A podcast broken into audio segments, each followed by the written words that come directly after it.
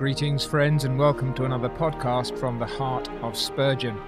I can't promise that you're going to particularly enjoy today's podcast, but I hope you will truly benefit from it and that it will be to our unending profit as we consider today true prayer, true power. A sermon that was delivered on Sabbath morning, the 12th of August 1860, at the Exeter Hall in the Strand, from a passage in Mark's Gospel, chapter 11 and verse 24 Therefore I say unto you, what things soever you desire, when you pray, believe that you receive them, and you shall have them. This is Sermon 328 in the New Park Street pulpit. It's uh, part of a sequence this week from 325 to a double header, 331 and 332. And our featured sermon then is 328. It is a sermon to do with prayer, as the text indicates. And Spurgeon begins by asking whether or not we really enjoy prayer. Do we delight in it? Or do we just know that we shouldn't neglect it? Do we pursue God?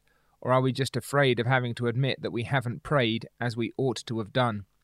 There are many Christians, says the preacher, who have to complain of this that they pray not so much because it is a blessed thing to be allowed to draw near to God, as because they must pray, because it is their duty, because they feel that if they did not, they would lose one of the sure evidences of their being Christians. It's prayer by obligation, prayer as a, if not an entirely empty duty, then still one which is engaged in without much in the way of heart. And so says Spurgeon, if I can show you a more excellent way, if from this time forth you may come to look at prayer as your element, as one of the most delightful exercises of your life, if you shall come to esteem it more than your necessary food, and to value it as one of heaven's best luxuries, surely I shall have answered a great end, and you shall have to thank God for a great blessing. I think if you're a Christian, your heart just uh, rises to that, that this is what we want, this is what we desire, this is how we'd love to be, this is what we want to feel. And so Spurgeon wants us to look at our text. Remember, therefore I say to you, whatever things you desire, when you pray, believe that you receive them, and you shall have them. And he wants us to look at the text, then to look about us or around us, and then to look above us. Look at the text. There are things here which are essential to true prevalence or prevailing in prayer, and he lists them out for us. Definite objects earnest desire, true faith, and a realizing expectation. And if you're not sure, especially what that last one is, then just wait as he unpacks what each of these things mean. To make prayer of any value, he says, there should be definite objects for which to plead. My brothers, we often ramble in our prayers after this, that, and the other, and we get nothing because in each we do not really desire anything. So he says we are told to pray for particular things. We're to have th- certain concerns in mind. We're like people who go to a shop and we don't know what articles we want to buy. We're like perpetual browsers on an online store. We're not actually looking for anything. We might pick something up as we go. We may perhaps make a happy purchase while we're there, but it's not a good way to go shopping. And in the same way, a Christian in prayer may afterwards attain to a real desire and get his end. But how much better would he speed, how much more quickly would the work go, if having prepared his soul by consideration and self examination, he came to God for an object at which he was about to aim with a real request? Sometimes uh, in my family we laugh about my approach to shopping. I, I like to go with uh, something to buy. I'm not a great browser. Plan it like a military campaign. I know what my target's going to be. I uh, go in, I get what I need, and I get back out again. And that's the way that we should be praying, says Spurgeon. We ought to know what we're going for. And so uh, we should make it our aim in prayer to be specific, to be particular. He gives us some examples. Don't merely plead with God for sinners in general, but mention some in particular. If you're a Sunday school teacher, don't simply ask that your class may be blessed, but pray for your children definitely by name before the Most High. And he says, don't be obsessive about quoting Scripture to God. God needs no beautiful periphrasis, no roundabout wording in order to hear what we desire. Don't ransack the Bible to find out words in which to express your desire, but express those wants in words which naturally suggest themselves to you, and they'll be the best words. You speak plainly to God. Ask at once for what you want. Name persons, name things, and make a straight aim at the object of your supplications. And I'm sure you will soon find that the weariness and dullness of which you often complain in your intercessions will no more fall upon you, or at least not so habitually as it has done before. So he says, don't get hung up on. He's not saying don't plead the promises of God, but don't get hung up on trying to quote something that you think sounds good or somehow communicates your own meaning. Speak to God as a child to a father. He says, if you think you've got nothing to say, are you really so sure? Is there no legitimate object that a little self examination will not reveal, that you may knock at mercy's door and cry, Give me, Lord, the desire of my heart? So the things that are in your soul and the things that come naturally to your lips, bring these to God and do it definitely, do it particularly. Equally necessary with a definite object for prayer, an earnest desire for its attainment. Cold prayers, says an old preacher, ask for a denial. When we ask the Lord coolly and not fervently, we do, as it were, stop his hand and restrain him from giving him the very blessing we pretend that we are seeking. So we're not just speaking our prayers. We are really praying. We are pleading with the Lord. We want something to be done in answer to our prayers. Otherwise, it's a formal exercise. It's an expression of our dependence, our utter need of God to do for us what we cannot do for ourselves. And if we to if this were enough to restrain all lightness and constrain unceasing earnestness, we would need to grasp the greatness of the being before whom we plead. We need to know what we want. We need to feel our desire. We need to understand that it's God to whom we speak. It was said of John Bradford, writes Spurgeon, or speaks him, that he had a peculiar art or ability in prayer, and when asked for his secret, he said, When I know what I want, I always stop on that prayer until I feel that I have pleaded it with God, and until God and I have had dealings with each other upon it. Have you had dealings with God in your prayer? Do you know that you are prevailing with the Lord, pleading with Him until you obtain what you desire? Stay on one thing, says Spurgeon, till you have prevailed with that, and then go on to the next. Definite objects, fervent desires, and there's a dawning of hope that you shall prevail with God. But again, these two things would avail nothing if not mixed with a still more essential and divine quality, says Spurgeon, namely, a firm faith in God. He says, My own soul's conviction is that prayer is the grandest power in the entire universe, that it has a more omnipotent force than electricity, attraction, gravitation, or any other of those secret forces which men have called by name, but which they do not understand. When a man really prays, then, it is not a question whether God will hear him or not, he must hear him not because there is any compulsion in the prayer, but there is a sweet and blessed compulsion in the promise. So you lay hold of omnipotence. God has undertaken to hear our cries. Our prayers, then, says Spurgeon, and this is bold language, are God's decrees in another shape. Think of that. Omnipotence is ready to respond to the pleas of the saints. The prayers of God's people are but God's promises breathed out of living hearts, and those promises are the decrees only put into another form and fashion. So you can see, Spurgeon isn't saying ignore the Bible for one moment when he says pray your own words. He's saying use your own words to express those desires which are formed and fashioned by the Bible which you read. And when you can plead God's promise, then your will is His will. You see how you're brought into submission to God's design.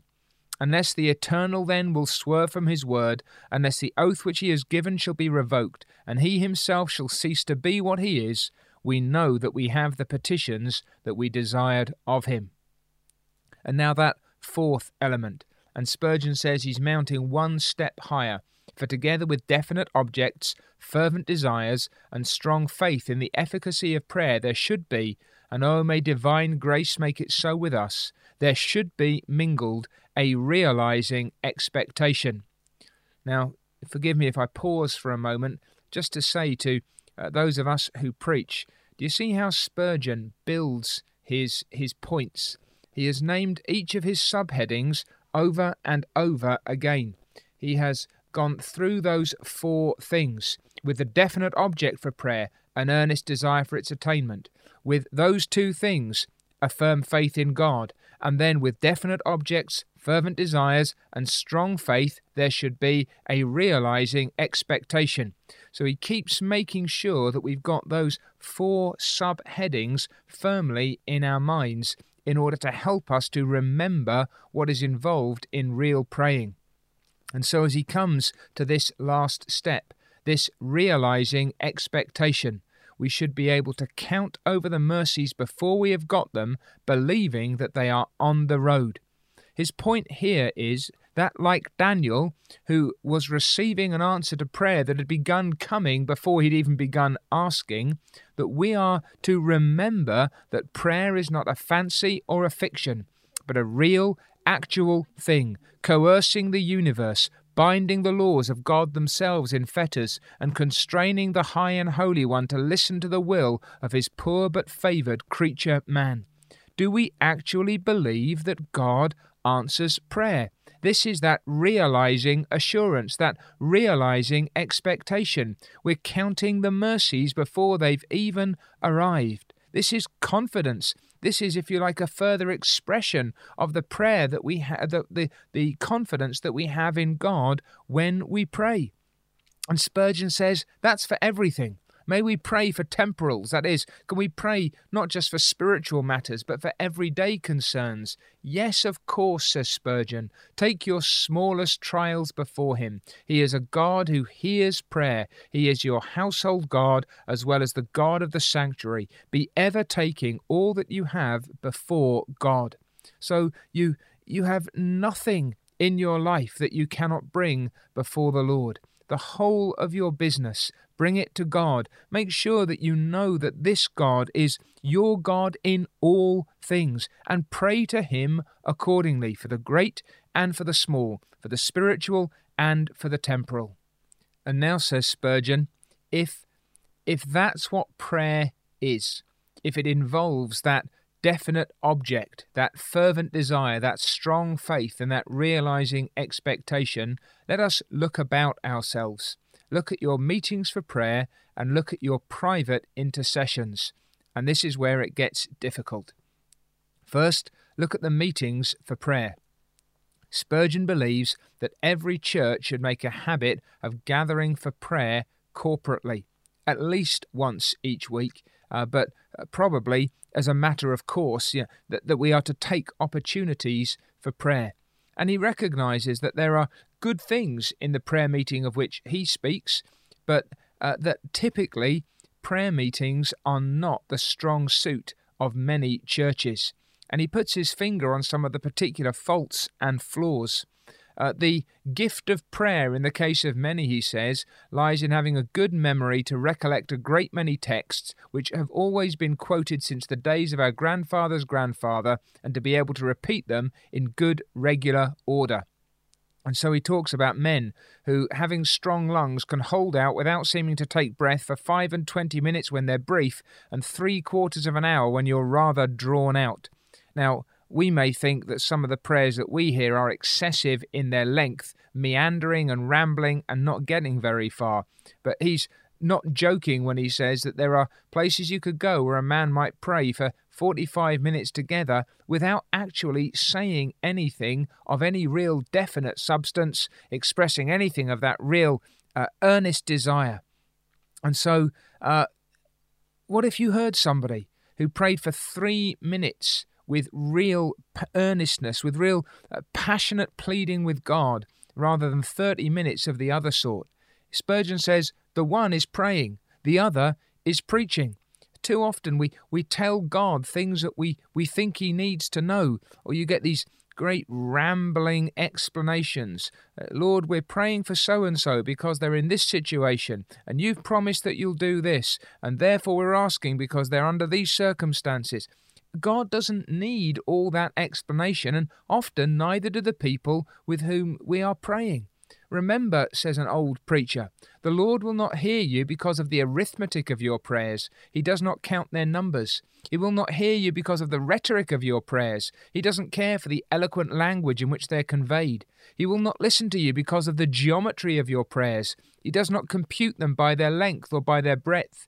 He will not regard you because of the music of your prayers. He doesn't care for sweet voices, nor for harmonious periods or sentences. Neither will he look at you because of the logic of your prayers, because they're well arranged and excellently comparted, or uh, arranged and organized. But he will hear you, and he will measure the amount of the blessing he will give you according to the divinity of your prayers if you can plead the person of Christ, and if the Holy Ghost inspire you with zeal and earnestness, the blessings which you shall ask shall surely come unto you. Get into the business of praying, says Spurgeon. I'd like to burn the whole stock of old prayers we've been using this past 50 years. Mangled texts, people who begin a sentence of Scripture and then end it somewhere else, either elsewhere in Scripture or with some concoction that they've put together themselves.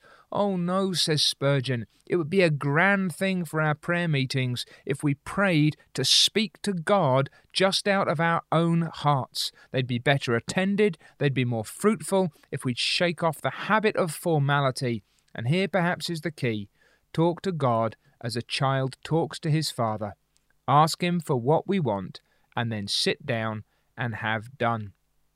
Look well to it then that you really pray do not learn the language of prayer, but seek the spirit of prayer, and God Almighty bless you and make you more mighty in your supplications. And I think perhaps that's where uh, Spurgeon's then putting his finger upon the nub of the issue.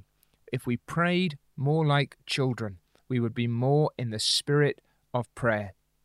But we can't uh, go down that route for too long. We need to press on to the end of the sermon. Look about you, look at the church, but look at your own closets. What he means is your own place of private devotion and prayer. There is no place that some of us need to be so much ashamed to look at as our own closet door. I cannot say the hinges are rusty, they do open and shut at their appointed seasons. I cannot say that the door is locked and cobwebbed.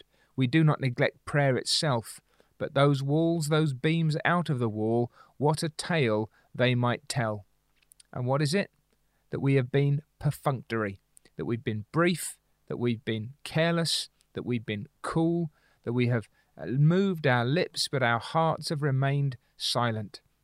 We have not groaned out our souls and gone away trusting that God would bless us, but rather we have uh, shown very little faith. We've insulted God with our unbelief and our hurry and with all manner of sins. We've insulted him even at his mercy seat, on the spot where his condescension is most fully manifested. Now, I think if you're an honest Christian, hearing these things, you would say, Yep, that's my prayer meeting, and that's my prayer in private. That reflects where I'm at. That's the kind of contribution that I often make in public. That's the kind of investment I too often make in private. I said, I don't think we're going to enjoy this, but Spurgeon wants us to understand that when we pray like this, we are denying the very essence of prayer, those definite objects, those fervent desires, that strong faith, and that realizing expectation. So, whether it's publicly or privately, we need to get to praying. And in order to help us to do that, he wants us to look above. Remember, he's told us to look at the text, then to look around us. He's told us to look at the text so we can see what prayer should be, to look around us so we can see where we are not praying, and now to look above us in order that we might be moved to prayer.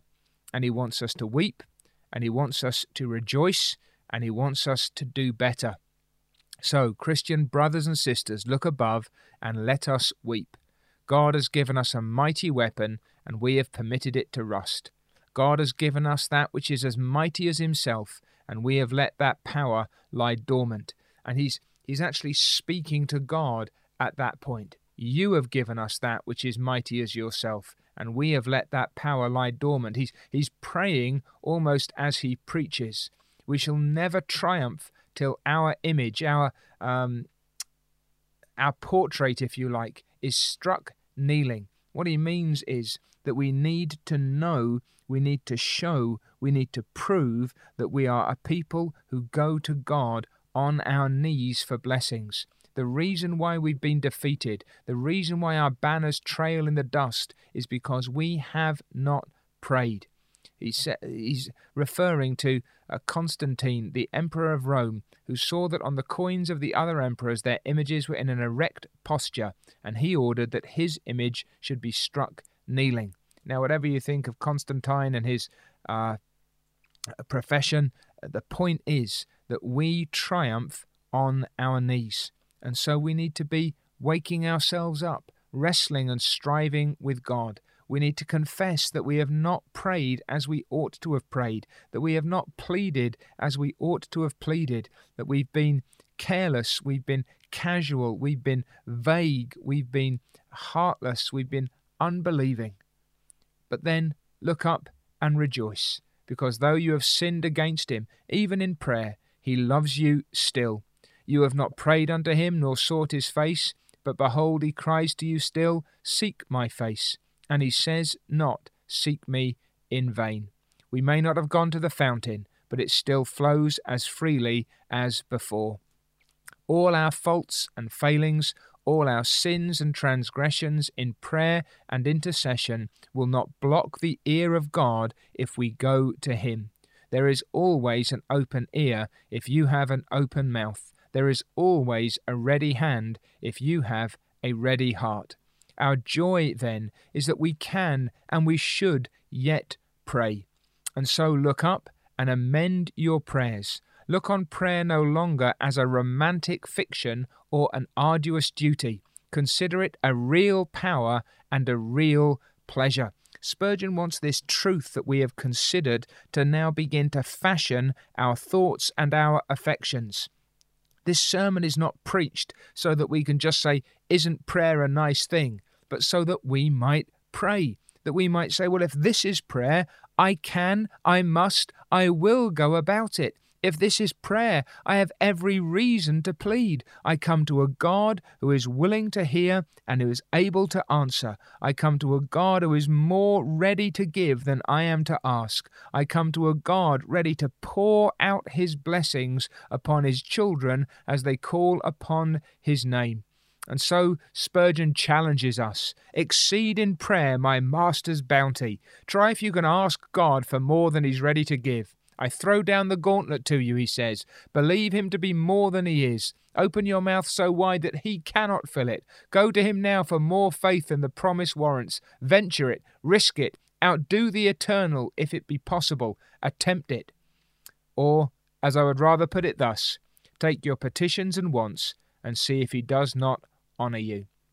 He's saying you can't uh, out ask God's readiness to bless. You cannot go too far. You cannot ask too much. You cannot exhaust the generosity of your Heavenly Father.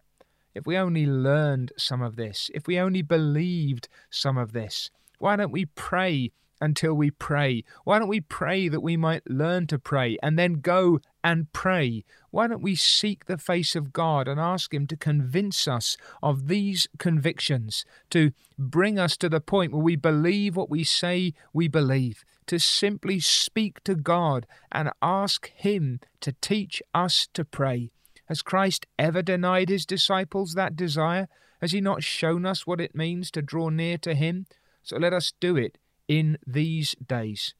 And Spurgeon, as we've come to expect, is not going to turn away from his text without speaking to some who have never prayed in their lives. Perhaps a form of prayer, perhaps even for many years, but never truly praying. What will you do? You need to be born again, and until you are born again, you cannot pray as I have been directing the Christian to pray. But does your heart long for salvation? Has the Spirit whispered, Come to Jesus, sinner, He will hear you. Believe that whisper. It is true. The prayer of the awakened sinner is acceptable to God. If you are ready to call upon the Lord, call upon him, and he will hear you. Turn away from your sins, trust in Jesus Christ, walk to God, go to him, fly to him, flee to him, trust in him, call upon his name, and ask him for the blessings that he is only too ready to give. When you call upon him, Call on your God, I say, and when you call upon him, cast away your sin, or he cannot hear you. Leave your sin then behind you. Ask him to take away your iniquity, to receive you graciously, to love you freely, and he will hear you, and you shall yet pray as prevailing princes. Spurgeon never doubts of God's readiness to receive the the needy sinner. And in that sense, that is what we we go to God as every time we go to him as those who depend upon him, first then as sinners crying out for his mercies to save us, and then as children seeking his mercies to bless us.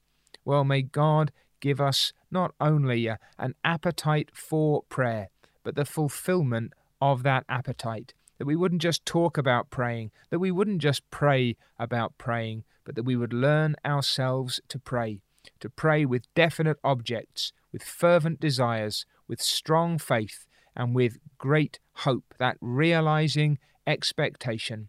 Do you believe that God answers prayer? If we do, let us pray and let us ask that God would show us his favor. Do come back next time.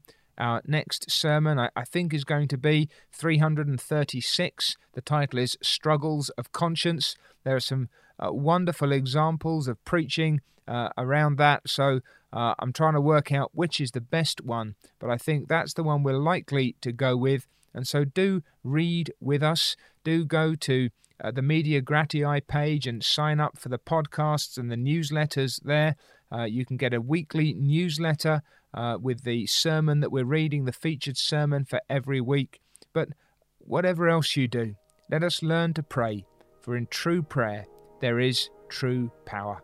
Thank you for listening, and may God bless us as we seek His face. Thank you for listening.